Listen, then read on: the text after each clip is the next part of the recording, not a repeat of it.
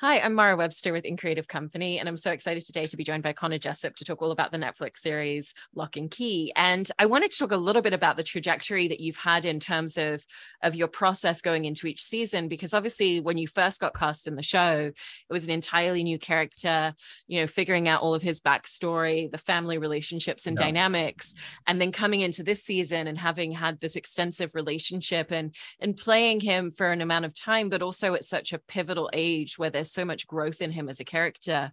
Um, you know, what does that look like in terms of, of the pre-production process for you in terms of character development? Because you're not building a character at this point, but there still is that yeah.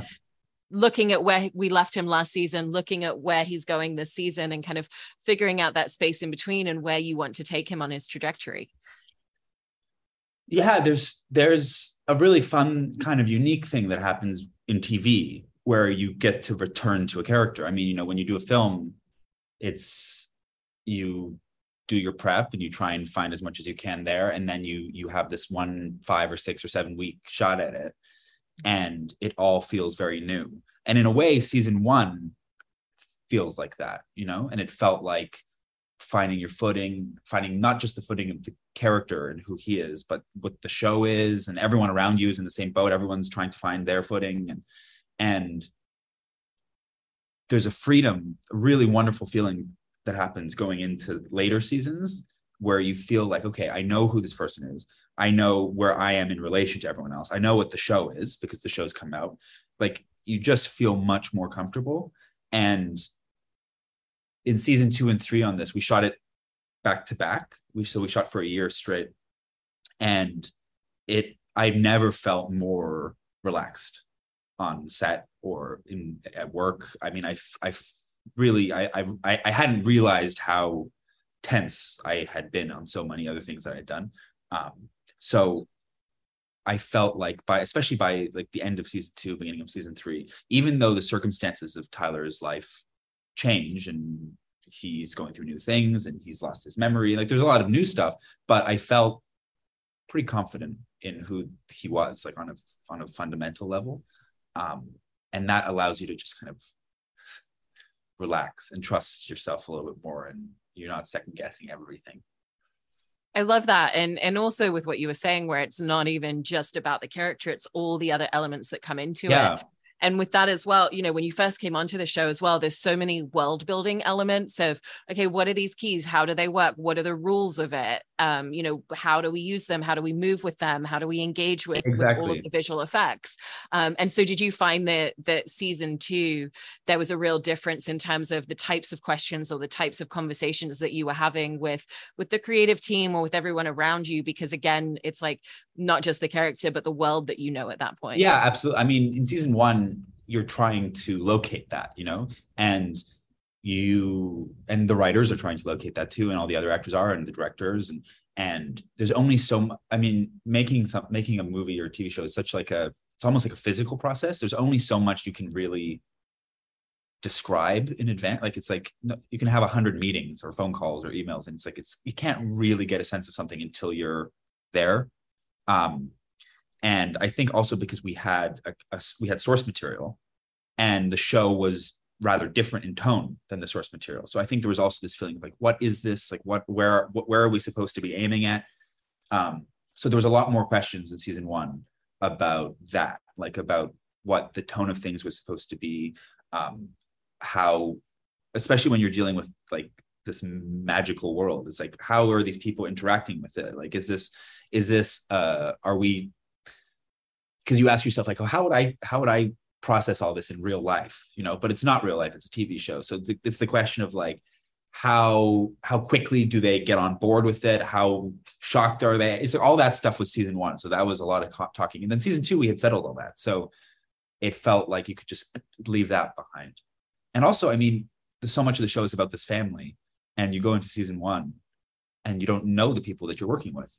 And then in season two and three, it's like they're they feel like family, and you feel so close, and there's there's actual connection and actual bonds that don't have to be protect. They don't have to be forced. They don't have to be like manufactured scene by scene. It's just there. Yeah. And that's really helpful. And you were touching upon before part of the trajectory with, with Tyler and and losing his memory of magic, and yeah. he had become a character where I think for all of them, you know, so much of his identity had become tied up in magic and his connection to it. And there were so many aspects in terms of his relationships, you know, which we really see through how does that affect his relationship with Kinsey, his sister, when all of a sudden there's this whole thing not being shared between the two of them. And so for you, how did that, that reestablish certain elements of your character when something which was such a core part of his identity suddenly isn't part of what you're being able to play to, and you have to find different spaces?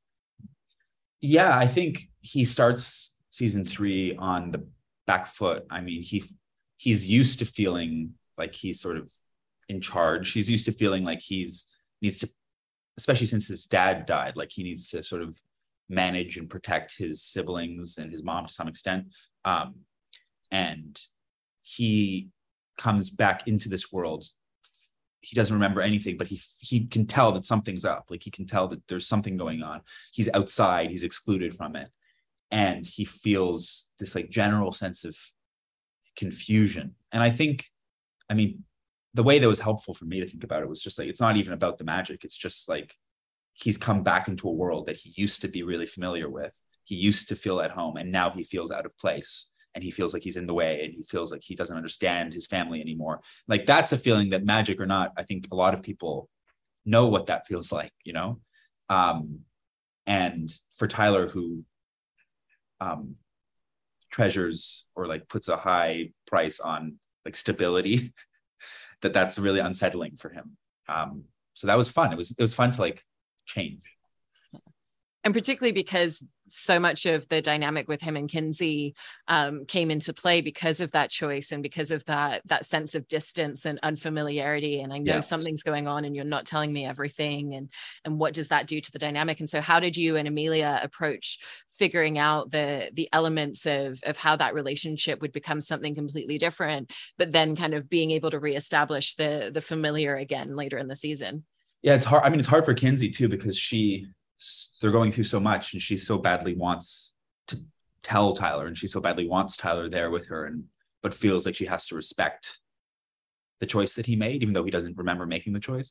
Um, but it's funny, Amelia and I always used to joke, or we, you know, so much of season one and two, and even season three eventually, it's like Tyler and Kinsey shoulder to shoulder, and we would, every, there was, the, I'd say the most common stage direction in in Locke and Key is Tyler and Kinsey share a look, because I feel every scene we're in is it's this like knowing side eye, um, and we lost that for a few episodes. You know, there was no knowing that that bond, that string had been cut, and that was really fun because I I felt like Amelia and I had kind of come to like rely on each other, and we were so used to almost finishing each other's sentences and being right next to each other. So to suddenly have this tension in this space, like you said.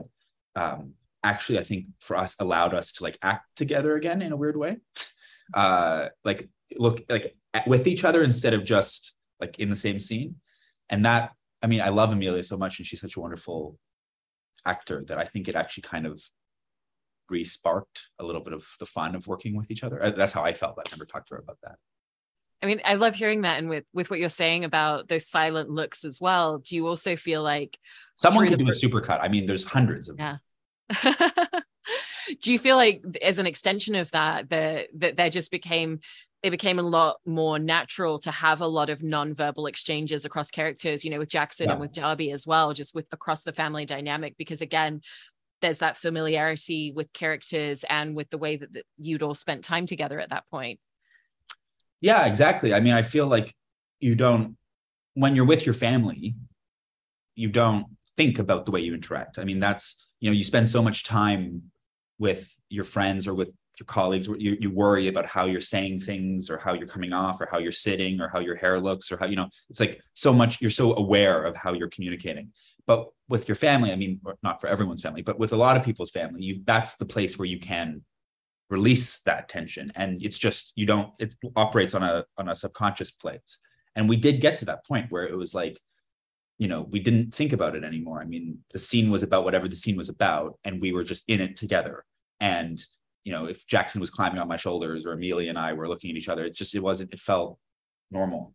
Um, and in season one, I think we spent a lot more time like considering that and planning it. And it, it was more artificial, um, which I guess is normal, but it, it definitely, I mean, it just, it also, I mean, the work aside, it's like, it just makes it more fun.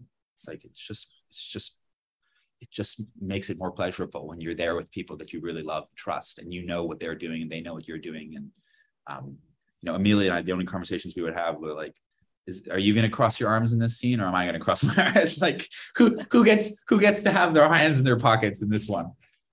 It's it gets pretty like base. I love that, and and through this character as well, you've gotten to play some really interesting and and different explorations of of grief and loss and how that impacts your character. Because obviously, the first season was so much about the grief and loss of the of his father, and that's continued to be something for him. And as it, that relationship of loss evolves, but then also the the added element of losing Jackie in season two, yeah. and that's a that's a very different type of grief, but still very real. And so, what was that like this season? in in essentially carrying these two very weighty griefs for him as a character, but both which influence him in different ways because he's moved much further along in the journey with one of them than he has the other at the beginning. Yeah, I think it's funny though how the, I mean, in a way that two, even though he had done a lot of work in the two seasons before on his dad's death, and he was in a much healthier and and and kinder place at the end, at, you know, through season two towards that. But you know, the, the, I think losing Jackie sort of like merged with it in a way, you know, all, loss, all loss essentially is the same. And I think Tyler's big fear after, like in the aftermath of his dad's death, the way I thought of it was like, he's someone who, who, loses the people that's, that are close to him. You know, he's someone who can't hold on to the things that he cares about.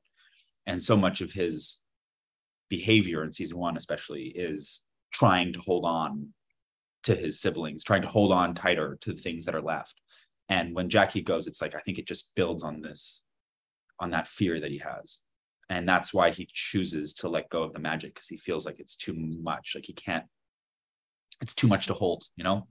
Um, So I think in a way, they're, even though they're such separate losses, he needed very different relationships with them. I think that kind of, it plays into the same fear that he has. And also at the beginning of this season, you know, the, the possibility of something romantic kind of causes him just emotionally to shut down a little bit because he's not ready to, to kind of open himself up to that, or even the idea that that could potentially lead to a loss of another type at some point down the road. And then you yeah. kind of build this really beautiful arc where towards the end of the season, it is something that he finds himself able to open himself up to in a yeah, different and way. I think that's, I mean, I think whether you've lost a, uh...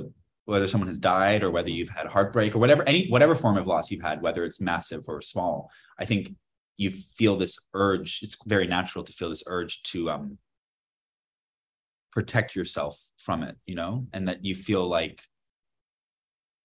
any sort of attachment or care or love is just like laying the, the track for future loss and for future heartbreak. And it's, it's hard to, like it, it's it's it's a lot to to accept that it, you have to feel it and you have to give yourself over to it, even even if it will one day hurt, you know. And it, it's Tyler is in place at the end of season two and the beginning of season three where he's not ready for that. I mean, he just he's had too much hurt and too much loss, and he he needs to he needs to make his life smaller. I mean, and with that as well, what were, what were the changes that you felt like you needed to capture in him as a character so that he is a character that by the end of the season feels like someone who is able to kind of push himself forward and, and to move forward in that way again?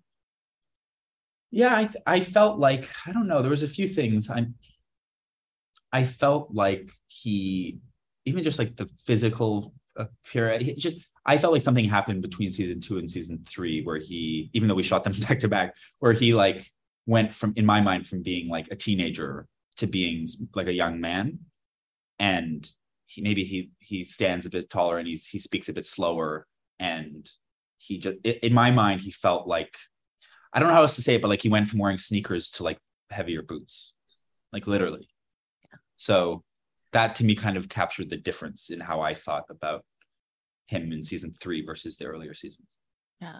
You know, and you're bringing up there, obviously, that that journey towards adulthood that he's been going on as a character the, this whole time. And, um, you know, he really started to feel the, the fragility of that. But it's also getting to play a character over three seasons in that particular age range where there's so much change in a person and so much yeah. growth that you can bring to them.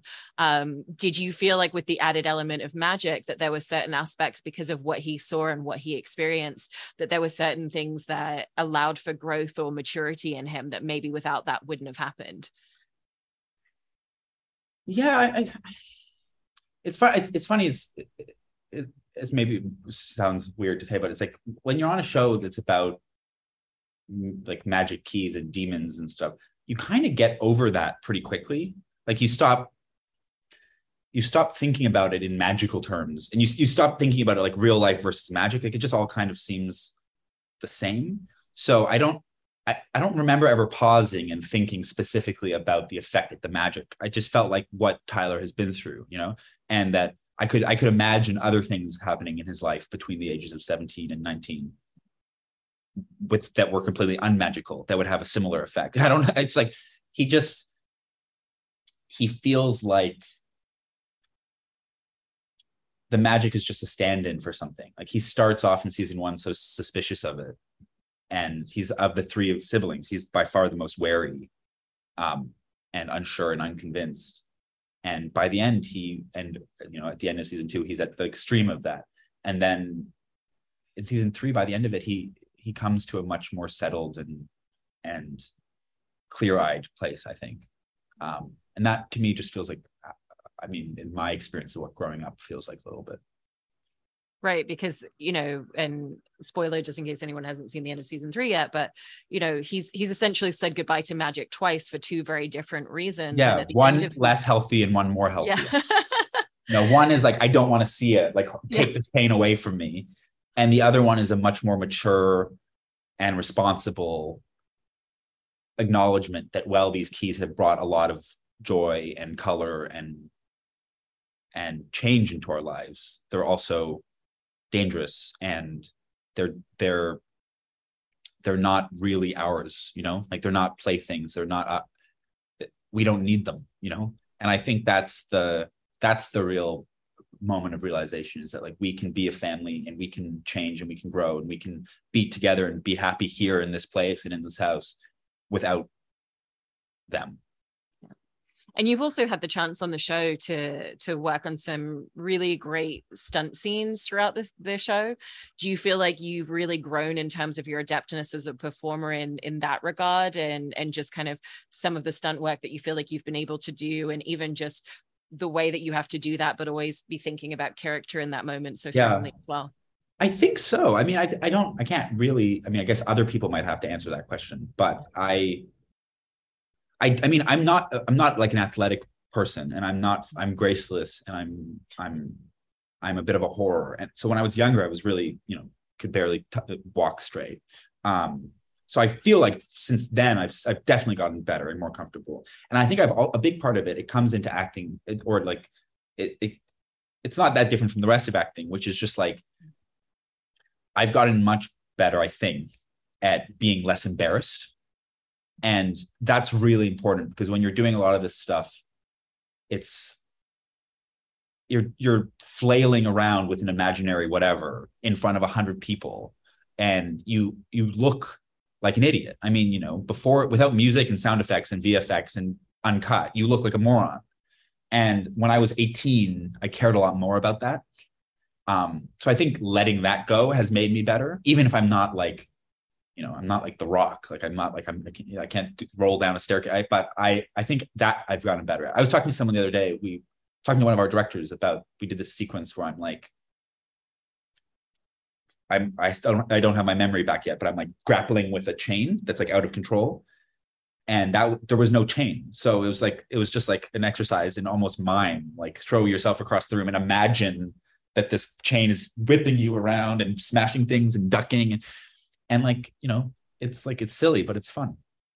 Yeah. And you know, one of the things with Tyler as well is that there have always been moments where he's he's struggled to find the words to express some of his inner emotions. And for you, how has that relationship that he has with himself internally evolved? Because you know, you're you're playing to those internal elements, and you're kind of finding those moments between the dialogue where you feel like there's something bubbling beneath the surface. I've, but yeah. what that looks like now is very different from what it did in season one. I've always, I don't know why. I mean, I, I don't mind talking in real life, but I, I've always found myself I, drawn to or identifying most with characters who struggle to express themselves in some way or another, who like feel a lot, but don't necessarily have the tools to get it out, which I think is a very male thing, you know, and a very like, especially like a young man thing, this like, and maybe that's changing, but having like this deep well of feeling, but not the right words, to me is really interesting. Um, and I don't know, it just, it's, it, I don't, I feel like it helps me in some way to try and get into that place. And Tyler in season one, I think it came from a much more tortured, gloomy place. And in season three, or at least by the end of it, I hope, it comes from a more considered and adult place. Yeah, I, I, I mean, he's definitely less of a mopey teenager at the end of the show than he was at the, at the beginning of it. Um, yeah, and I don't know. I mean, like, I, I've never played a character who's like super chatty and and uh, and a word vomiter. I mean, it just doesn't seem to fit the, my mold. Or um, I've also heard you talk a little bit about how performance-wise, some of the scenes that you tend to find a bit more challenging are the ones where your character isn't kind of like fighting or pushing against something. And yeah, which um, I think is probably a weakness as an actor. I mean, I think yeah.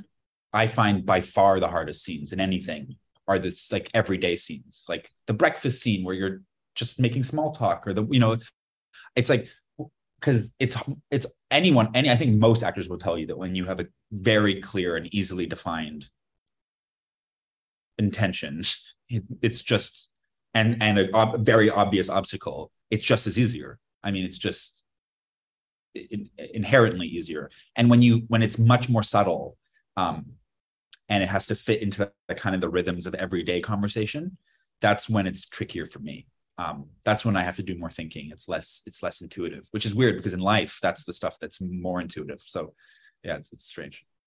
Like nothing no, is harder for me than I. We had a scene. I forget what season it's in, season two or three. I, I forget. They're all blending together because it's we shot because you together. Filmed it all together. And there's a scene where like I'm brushing my teeth or something, and something so simple like that that I do twice a day. Suddenly I was like, how do I brush? Like I can't. I don't know, when do I spit? Like it's just, just like ordinary things are the hardest. I don't know. No, I think that that's so interesting. And, um, you know, kind of like in conclusion to, to having played this character for three seasons and stepping away from playing him, what are the ways in which you feel like playing Tyler on the show for three seasons has really allowed you to grow as an actor and to feel more comfortable with certain challenges that come with performing? I definitely think sort of like what I, I think what I said earlier, that I'm not the calmest actor. Like I, I'm a pretty anxious person, and especially when I start a role, it's like, I just, I really am, there's a lot of tightness, you know, and I, when I was younger, it used to be so extreme sometimes that I could barely like speak, you know, and like sometimes in the first take of things, it would just like, the words would get caught in my throat. And doing this show and playing this character for a, as long as I did really helped me to relax, to you take the job seriously and you focus and you, you, you, you do what you can, but it doesn't help to be like, you know, it's like to try and work from a place, like a foundation of relaxation and calm was something that was always lost to me before this. And I think not always, but I think in pockets, especially toward the end of Locke and Key, I found that more. And I, I really, really hope that what, what I'm, whatever I'm doing next, I can, I can bring that. Because that was, I think that's a hard one thing, and I really need it. Um, so yeah, that was, that was, that was a big thing. I really, really appreciate you sharing all of these details, and congratulations on a really fantastic season of the show. And thank you so much, Connor. I appreciate it. Thank you for your time.